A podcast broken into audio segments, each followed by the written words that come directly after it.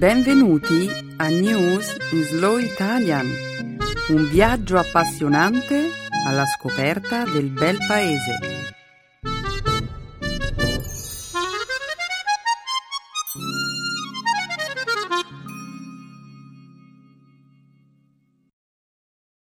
Oggi è giovedì 2 ottobre 2014.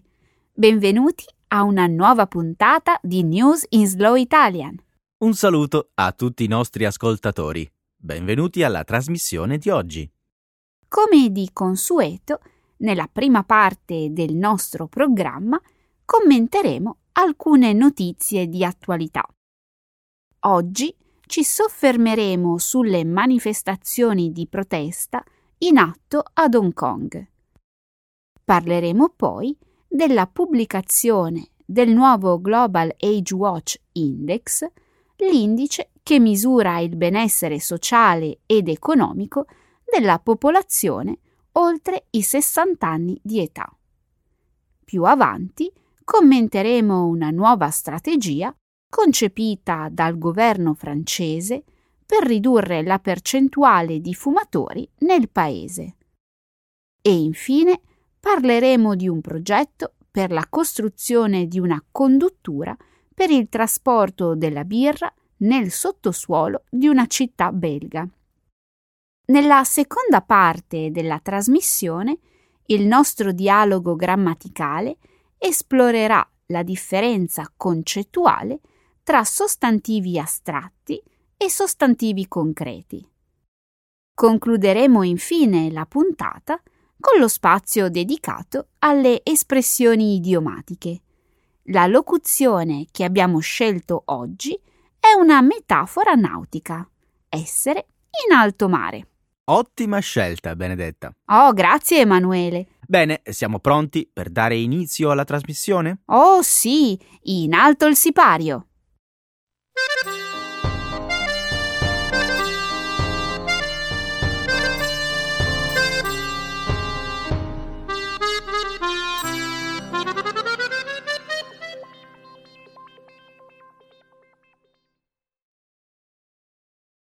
Hong Kong. Protesta nel giorno della festa nazionale cinese.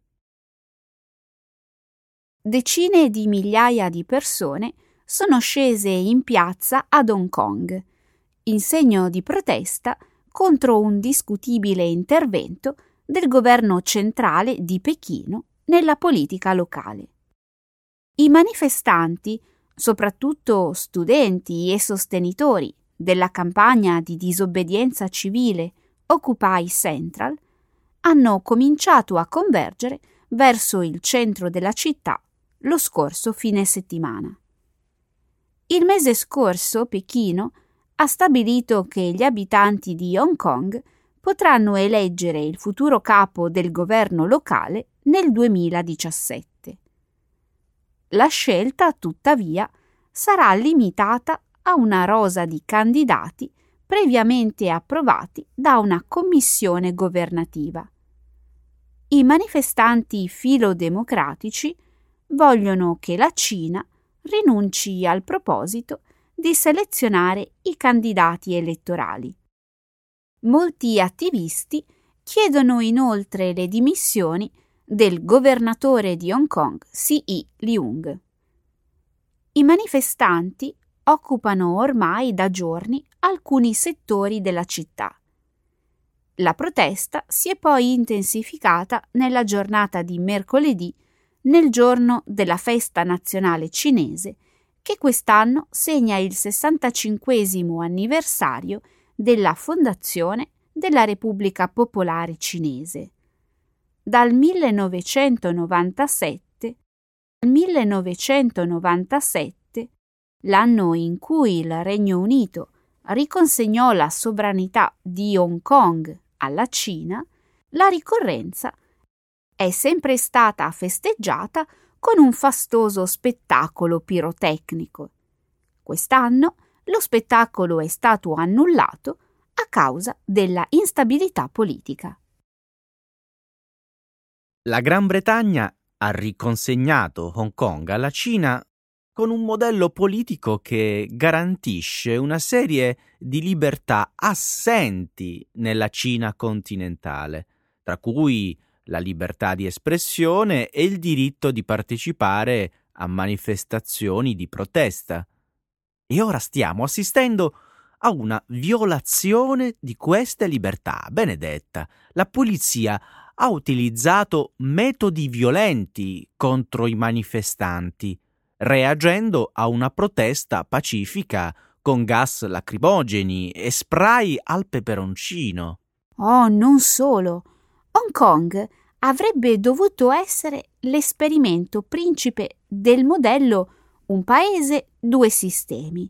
Ma dopo la decisione formalizzata dal governo di Pechino lo scorso 31 agosto, i manifestanti temono che l'autonomia stia scivolando via.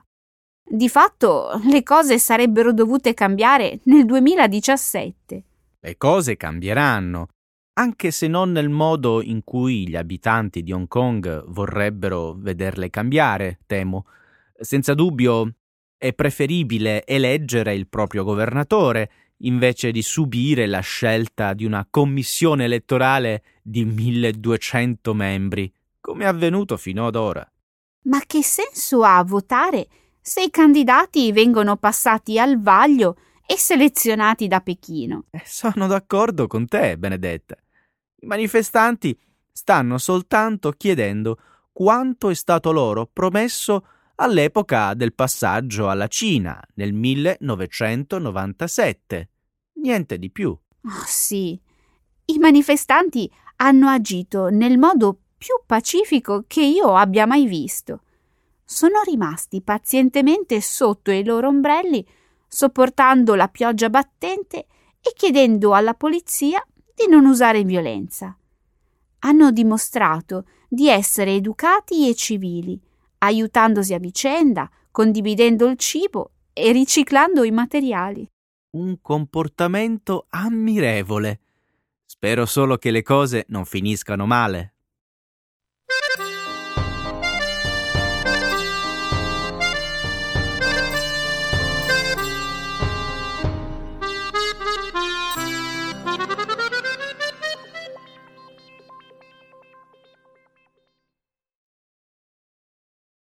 L'indice Age Watch rivela quali sono i paesi dove si invecchia meglio. Nel 1990 le Nazioni Unite hanno scelto la data del primo ottobre per celebrare la giornata internazionale degli anziani. Il tema della commemorazione di quest'anno è stato senza lasciare nessuno indietro promuovere una società per tutti. Lo stesso giorno, Help Age International ha pubblicato il Global Age Watch Index, ovvero l'indice che ogni anno misura il benessere sociale ed economico degli ultrasessantenni. L'indice misura la qualità della vita in età avanzata in 96 paesi. I quattro parametri considerati sono sicurezza economica, salute, capacità personale, ambiente favorevole. La Norvegia è emersa come il luogo migliore per invecchiare, seguita da Svezia, Svizzera, Canada e Germania. Il rapporto prevede che nel 2050 il 21% della popolazione mondiale avrà più di 60 anni. HelpAge avverte che questo produrrà un inequivocabile cambiamento demografico. I leader mondiali dovranno cambiare radicalmente la politica economica dei loro paesi al fine di conciliare le esigenze della crescente popolazione di anziani. Secondo l'ONU, le persone over 60 saranno 1,4 miliardi nel 2030. Questa data può sembrare molto remota, ma soltanto se agiamo ora avremo la possibilità di soddisfare le necessità della popolazione e mantenere un sistema economico efficiente. Sì, il profilo demografico dei nostri paesi sta cambiando e questa è una delle sfide principali che il mondo dovrà affrontare nel ventunesimo secolo. Allora dobbiamo analizzare il problema e agire in fretta. Il cambiamento è già in atto, Emanuele. Molti propongono lo sviluppo di pensioni sociali a carattere non contributivo come strategia chiave per affrontare problemi come la disuguaglianza economica e sociale delle fasce più anziane della popolazione. Pensioni finanziate dai contribuenti? Esatto. Queste pensioni possono offrire un reddito stabile agli anziani più poveri. È quello che avviene in Messico e Perù. Ed è infatti per questo che entrambi i paesi hanno ottenuto un buon punteggio nel Global Age Watch Index. Mi fa piacere. Dopotutto, il fatto che un numero sempre maggiore di persone raggiunga un'età avanzata non dovrebbe essere un problema, ma un motivo per festeggiare. Significa che ci sono stati progressi nell'ambito del sistema sanitario e dell'alimentazione e sottintende l'esistenza di migliori condizioni igieniche e una maggiore prosperità economica.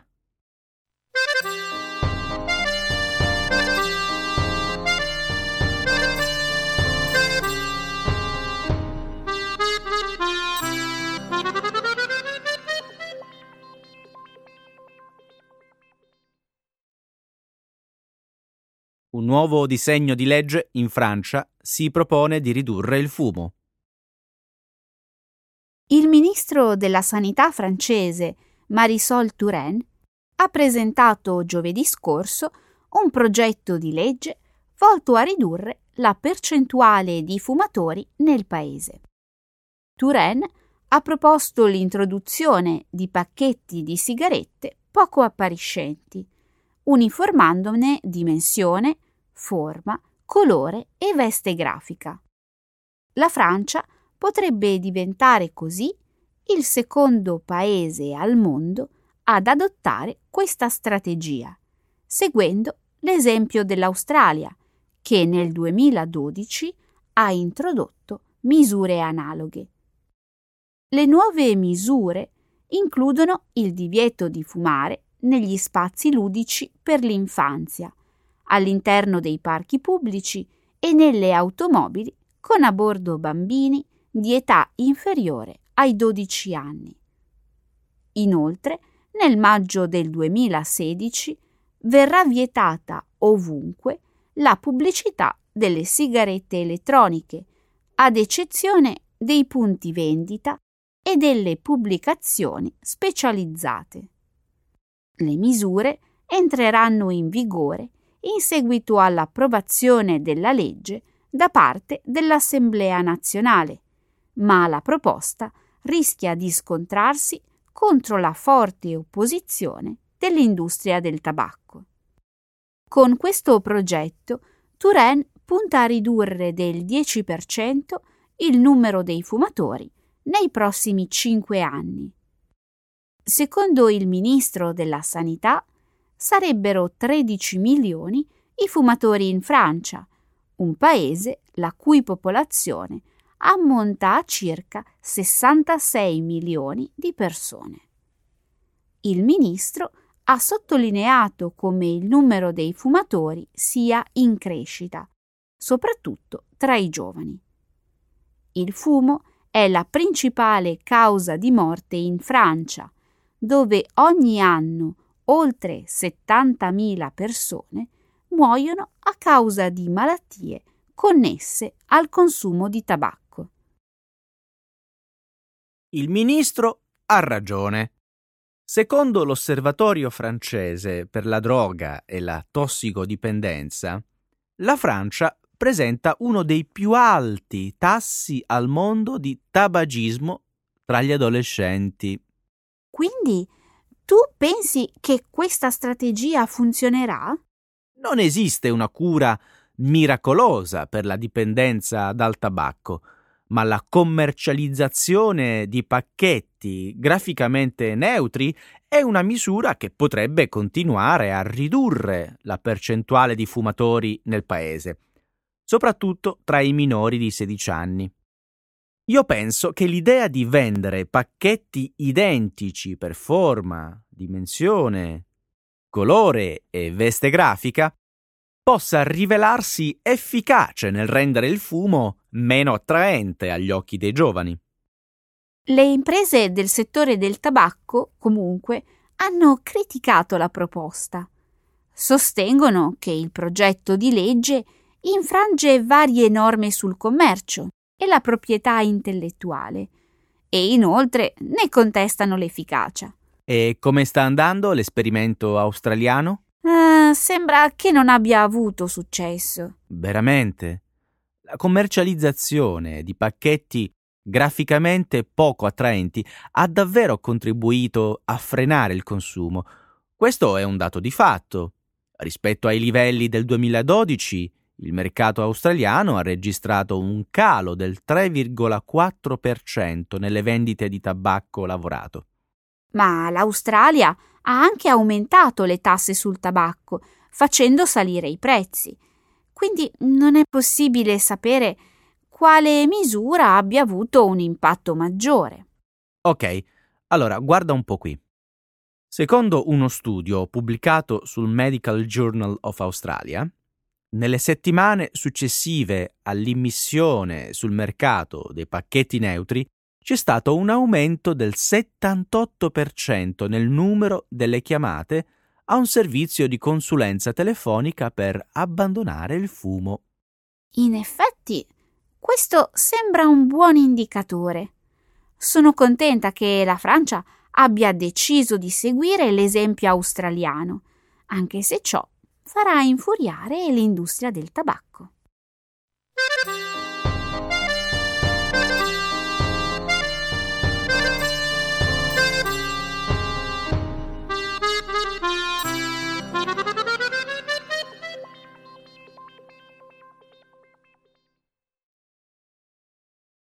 In progetto a Bruges una conduttura sotterranea per il trasporto della birra. Il Consiglio comunale della città di Bruges, in Belgio, ha approvato la scorsa settimana un progetto per la realizzazione di una conduttura sotterranea per il trasporto della birra. La conduttura sarà lunga 3 km e trasporterà circa 6.000 litri di birra all'ora, impiegando tra i 10 e i 15 minuti per trasferire la birra da una fabbrica del centro a un impianto di imbottigliamento. Il birrificio De Alvemaan, famoso per la Brooks Zott, opera nella medesima struttura, nel centro storico della città, da oltre cinque secoli.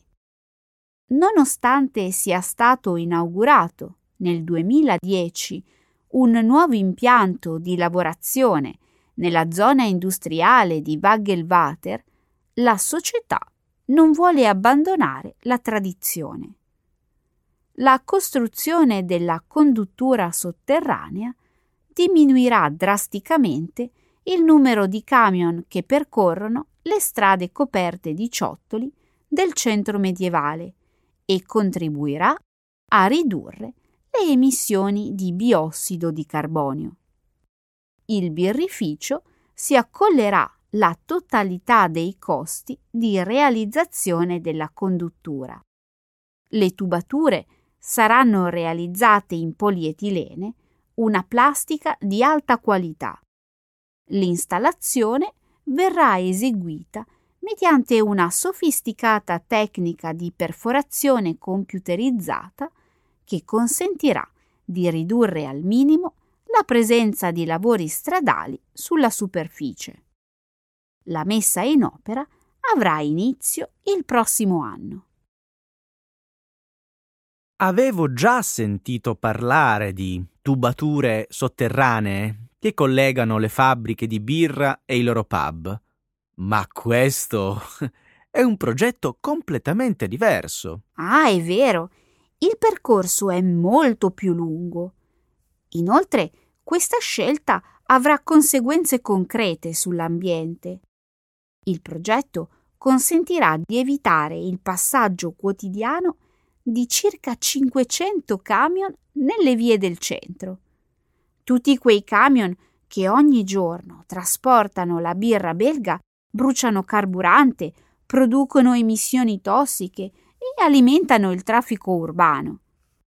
E la fabbrica dice di volersi assumere tutti i costi? Perché mai il Consiglio comunale dovrebbe rifiutare un'offerta così allettante? Finalmente è un'idea non legata ad una logica puramente economica, ma mossa da un sincero desiderio di migliorare l'ambiente e la qualità della vita urbana. Beh, molto probabilmente con il tempo la fabbrica finirà per risparmiare denaro. In realtà si tratta di una situazione vantaggiosa per tutti. E soprattutto per gli abitanti di Bruges. Saranno felici di non vedere più tutti quei camion nelle vie del centro.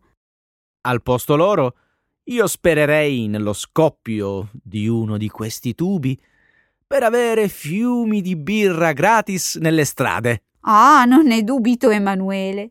E visto che hanno deciso di installare una conduttura per la birra sotto la città, potrebbero anche cominciare a rifornire di birra i bar e magari anche le abitazioni private.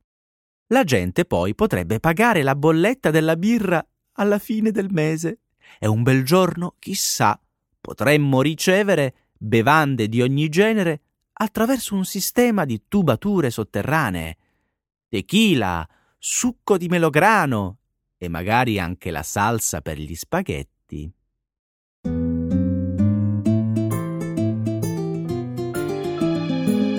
Adesso la grammatica. Per capire le regole di una lingua poetica.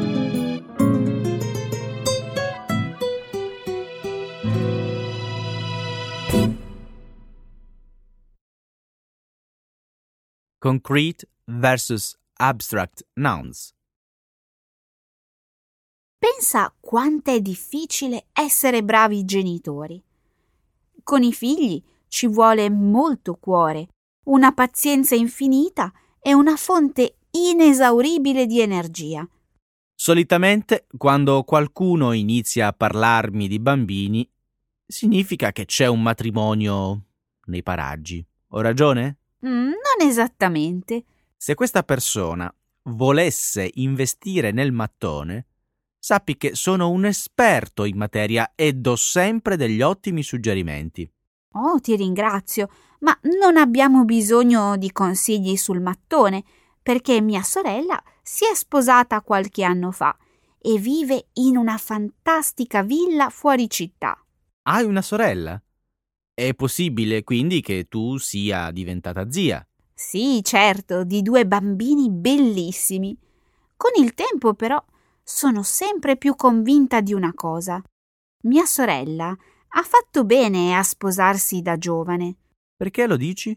Perché quando faccio la babysitter per lei, poi torno a casa senza energie. Quei due non smettono mai di correre e saltare. Certo. Immagino che giocare tutto il giorno con i bambini sia impegnativo. Quanti anni aveva tua sorella quando si è sposata? 25. A noi adesso può sembrare una scelta prematura, ma se ci pensi bene, quanti anni avevano i nostri genitori quando si promisero amore eterno? Ma quella era un'Italia diversa. Che cosa dovremmo dire allora quando parliamo dei nostri nonni? Oh, non ti scaldare. Volevo soltanto farti notare quanto le abitudini degli italiani siano cambiate nell'arco di qualche generazione. Hai ragione. I tempi sono cambiati e oggi gli italiani si sposano meno e sempre più tardi. Vuoi sentire cosa dicono le statistiche? Se negli anni 70 si sposavano circa 390.000 coppie ogni anno, Oggi il numero è crollato a 170.000. Allora è proprio come dicevo io. Inoltre oggi l'età media degli uomini al primo matrimonio è 34 anni e quella delle donne è 31. Secondo te, perché gli italiani rinviano le prime nozze? Di certo non perché non abbiano il fegato per farlo. In ogni caso forse è aumentato il numero delle coppie che scelgono la convivenza. Questo è possibile.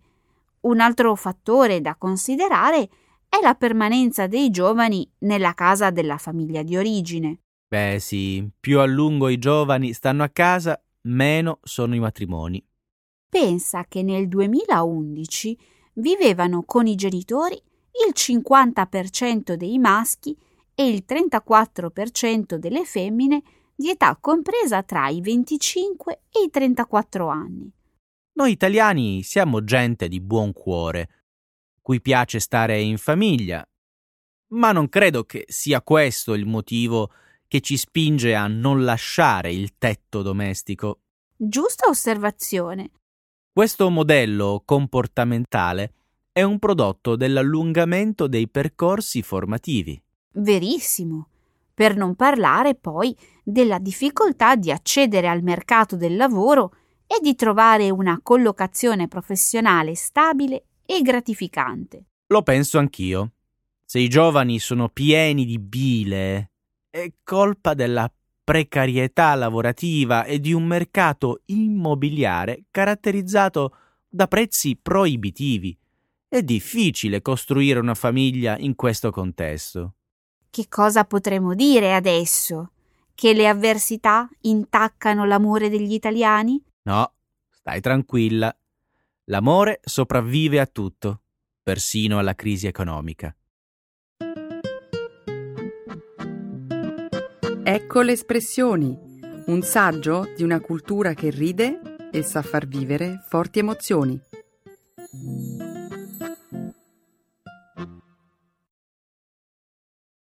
Essere in alto mare. To have a long way to go. To have a lot to do. Lo sai che qualche domenica fa alcuni colleghi mi avevano invitato ad accompagnarli allo stadio per vedere una partita di calcio della Serie A? Che bello! Sei una donna davvero fortunata. Parlami un po' del match. Ti è piaciuto? Quali squadre giocavano? Oh, quel giorno avevo tantissime cose da fare. Ero in alto mare e così ho preferito restarmene a casa. Il mio biglietto, però, l'ho dato al mio vicino di casa. Stai scherzando? Come hai potuto voltare le spalle alla fortuna? Se avessi ricevuto io una proposta simile, non me la sarei fatta scappare. Dovevo completare un lavoro molto importante e quindi non avevo scelta. Ho fatto bene comunque a rifiutare l'invito. Ho saputo che allo stadio ci sono stati disordini. C'è stato uno scontro tra i tifosi? Non ci credo. Io ho visto tante partite e non ho mai assistito a nessun episodio violento. Vuoi forse dire che in Italia non ci sono mai stati scontri sugli spalti e che i tifosi non hanno mai commesso atti di violenza e guerriglia urbana? Questo mm, non lo nego. Leggiamo spesso sui giornali notizie a proposito di ultras che, invece di dedicarsi a cori e coreografie, si scontrano con la polizia, minacciano i giocatori e interrompono il normale corso delle partite. È vero, ed è molto triste. Io penso spesso che se questi fatti deplorevoli si verificassero tutte le settimane, il calcio italiano sarebbe in alto mare. La violenza dovrebbe essere assente dalle competizioni sportive. Il confronto dovrebbe avere luogo tra i giocatori in campo e non tra tifoserie avversarie. Hai ragione. Si tratta di un fenomeno che genera violenza e che finora il nostro governo ha preso sotto gamba. Ti dico di più. Altri paesi hanno saputo gestire l'uliganismo molto meglio dell'Italia, che in quest'ambito è ancora in alto mare. Mi viene ora in mente un articolo che ho letto su una rivista qualche tempo fa. Secondo il giornalista, il nostro paese è diventato un punto d'incontro per gli ultras di tutta Europa. Che vuoi dire? Pare che molti ultras italiani abbiano stretti legami con gruppi di tifosi estremisti sparsi nei vari paesi europei. Questo significa allora che esiste una forte mobilità geografica nell'ambiente dell'estremismo calcistico? Esatto. Se ci pensi bene, si tratta di un modo per aggirare la legge. Infatti, le misure preventive contro la violenza nelle manifestazioni sportive non sono uguali in tutta Europa. Vorrei capire bene cosa intendi dire e temo di essere ancora in alto mare. Facciamo un esempio. Immaginiamo che a un tifoso sia stato vietato l'ingresso allo stadio nel suo paese per aver provocato qualche disordine. Ah, ho capito. All'estero questa proibizione non si applica. Gli ultras di un paese possono viaggiare ed entrare negli stadi impunemente perché negli altri paesi europei non è stato emesso alcun provvedimento legale nei loro confronti. Già, il rischio è appunto che i gruppi più aggressivi possano poi creare disordini e commettere atti violenti. Non credi che questi tipi di contatti tra le varie tifoserie abbiano una dimensione più criminale che sportiva? Senza dubbio. Non dimenticare poi che alcuni di questi gruppi si ispirano a ideologie politiche estreme. Si tratta di un fenomeno inquietante. È difficile trovare una soluzione efficace e al momento le autorità del calcio italiano sembrano essere in alto mare.